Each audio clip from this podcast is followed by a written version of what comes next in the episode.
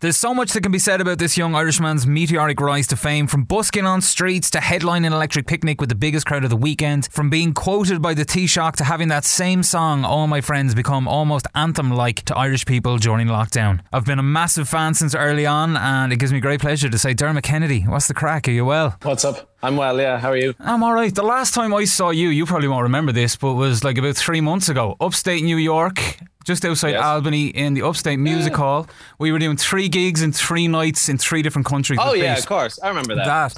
And I, I'm good. Like I remember things from about six years ago, so I remember that. well, listen, like that was probably my fifth or sixth time seeing you live because I originally Right. first time I ever saw you was Rock Werchter in Belgium years ago, and I knew of moments passed, and I knew of Glory and a few other bits, and I remember being blown away by it. And then I did like Vicar Street, the Olympia, the Three Arena, the Electric Picnic, all the way along. Okay, yeah, yeah. the gig in America to me really kind of stood out as something that it's not that there was more of a confidence there, but I was wondering kind of do you still get those nerves when the gig is closer to home, or does headlining the picnic do away with that forever? Do you feel more I comfortable?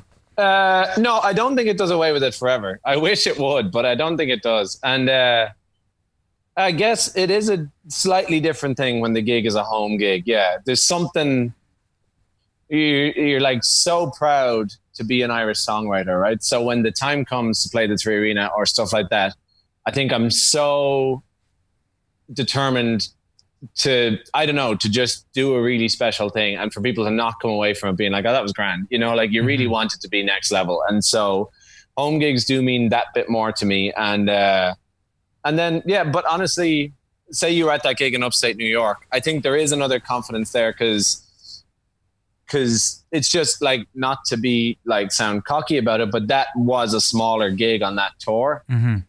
and say when, so if you take New York City, for example, we played Radio City and it's like 6,000 people and it, you, you lose faces in the crowd and it's, it's incredible to be there, but it's slightly less intimate. So honestly, those gigs like upstate New York, I enjoy them so much because it feels more intimate and you're on the same level as the crowd and everything. It just feels like a close thing and it feels like doing gigs back in Dublin years ago again. So Mm. uh, honestly, I love that side of things. If like I was sitting on the bar, like from back the back of the crowd, I Right. could actually sit up on the bar and watch the gig, and it was so intimate, Oh, it was so amazing.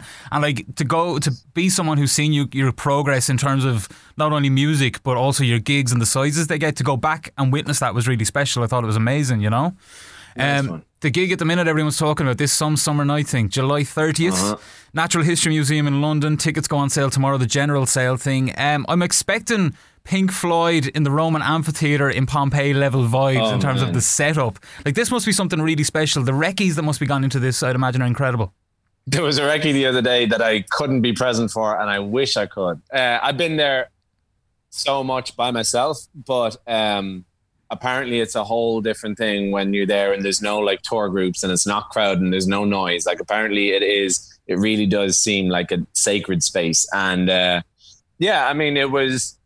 It's a very ambitious thing to ask for, right? Like to try and play the Natural History Museum, but just uh, it kind of got brought up and then the next thing we know we sort of thought it might be okay and then we got in touch and then they were into it and we're it's like all of a sudden this gig is happening so yeah i can't believe it honestly We're not going to see you in the mouth of the big giant blue whale skeleton or anything like that, are we? we'll see yeah that was found down in wexford Really? yes indeed yeah Did yeah. not know that. I'm a Wexford man myself, and I didn't even know that. Scarlet really yeah was found off the coast of wexford No way, madness. Um, the other big talking point with this is that Irish women are losing their minds because not only are you the star attraction, but normal people Uh-huh. star Paul Mescal is involved. Now, is it still quite mysterious his involvement? Can we talk about that at all, or is it still very top secret till the night? I think it's mysterious. Yeah, I don't want to do something too that he doesn't want me to say. So we'll see. He, it's uh, I mean, honestly, above all, it's just it's just class to have him involved. To like, honestly, one of the main reasons you work in the arts is to work with artists and and to collaborate, and it's the most beautiful thing to get to do. So I'm just so glad he's up for it, and I really appreciate it because I know.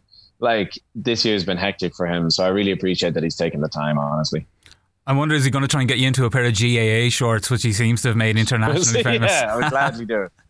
Uh, Giants is, of course, the new track that's out at the minute. I know you wrote it last year and you kind of fine tuned it during lockdown. As an artist, did you feel a pressure to be creative in terms of writing during lockdown, or did you just let it flow as usual? I did, yeah. And then, no, I did. I felt a little bit of pressure. And also, I, like, it, it, I, I tried to be nice to myself because I've been nonstop for the last few years. So um, I really did, and I I just took a sec, and and there was days when I've been creative, and there's been days where I haven't been, and it's all good. And I'm starting to think about album two and what that's going to sound like and what it's going to be about. And so uh, I'm working away, and I think there is a certain onus on you as an artist to just show up and just try. And it's not necessarily just like sitting around and waiting for creativity to show up. Like you do have to sometimes just sit down and try and throw some stuff at the wall and see what sticks. But uh, but I did feel the pressure, yeah, yeah, which is fine because it's my job, you know. Mm-hmm. Given the style of your music and so much of it is about lost love and past experiences, is it tough as a songwriter to be maybe in a current relationship or whatever, singing about, you know, maybe troubles that went on or past loves? Because I can imagine if I was going out with someone and here I was in front of 10,000, 30,000 people singing a song about an ex like I've always right. wanted to ask a singer songwriter of your magnitude about that. Like I'm assuming it would come with its own hassles. I'm not asking you to, to tell me the no, of, of your personal life, but it must be a tough thing to deal with.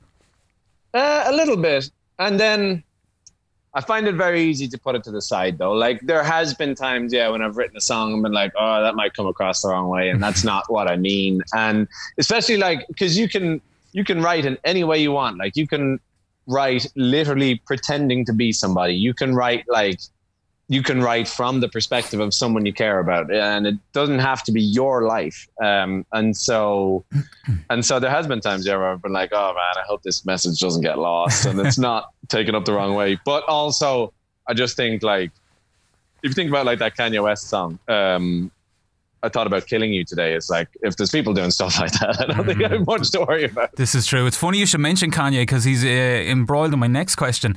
That you, right. of course, worked with Mike Dean back in the day. Yeah. Who and Mike Dean is of course a hip hop supremo producer. He discovered Travis Scott. He's been an executive producer on every Kanye album going. Um, I was going to ask how did that collaboration come about, but I'm kind of more interested to know: Do you know if Mike Dean has ever played Kanye your version of Heartless?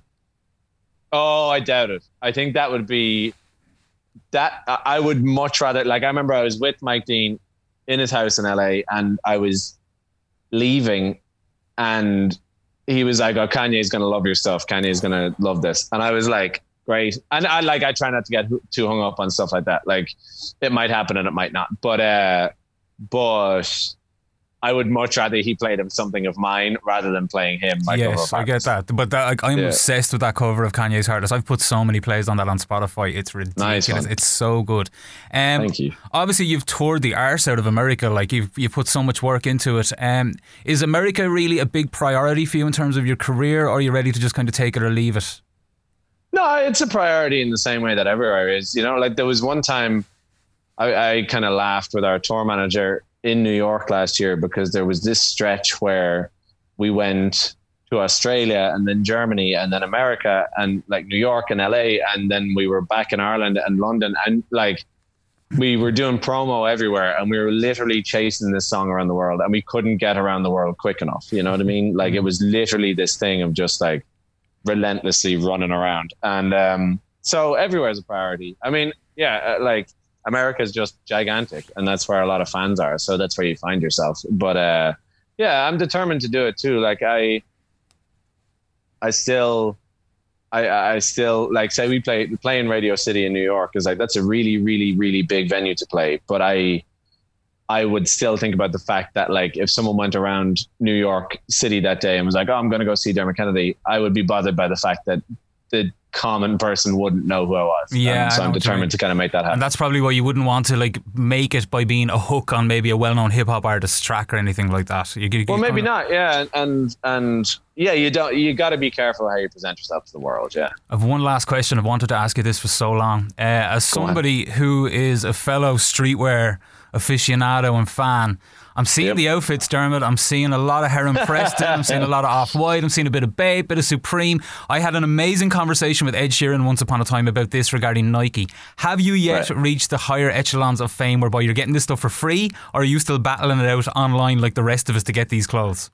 I'm somewhere in between. It's definitely not free, but I'm not on the internet either. yeah, it shows up, but I know I pay for it. Yeah, no, I love. Have you seen the Instagram page that's dedicated to your style? Have you seen this? Oh, I have seen that. Yeah, and they're yeah. tagging everything yeah. you're wearing and stuff. That must be such a trip and so weird because like that's usually reserved. I've seen people do it with Liam Gallagher and Pharrell and Kanye and stuff. But to have yourself, you know, a guy from Ireland who's like your your streetwear fits are just being kind of like put out there. It's kind of mad, you know.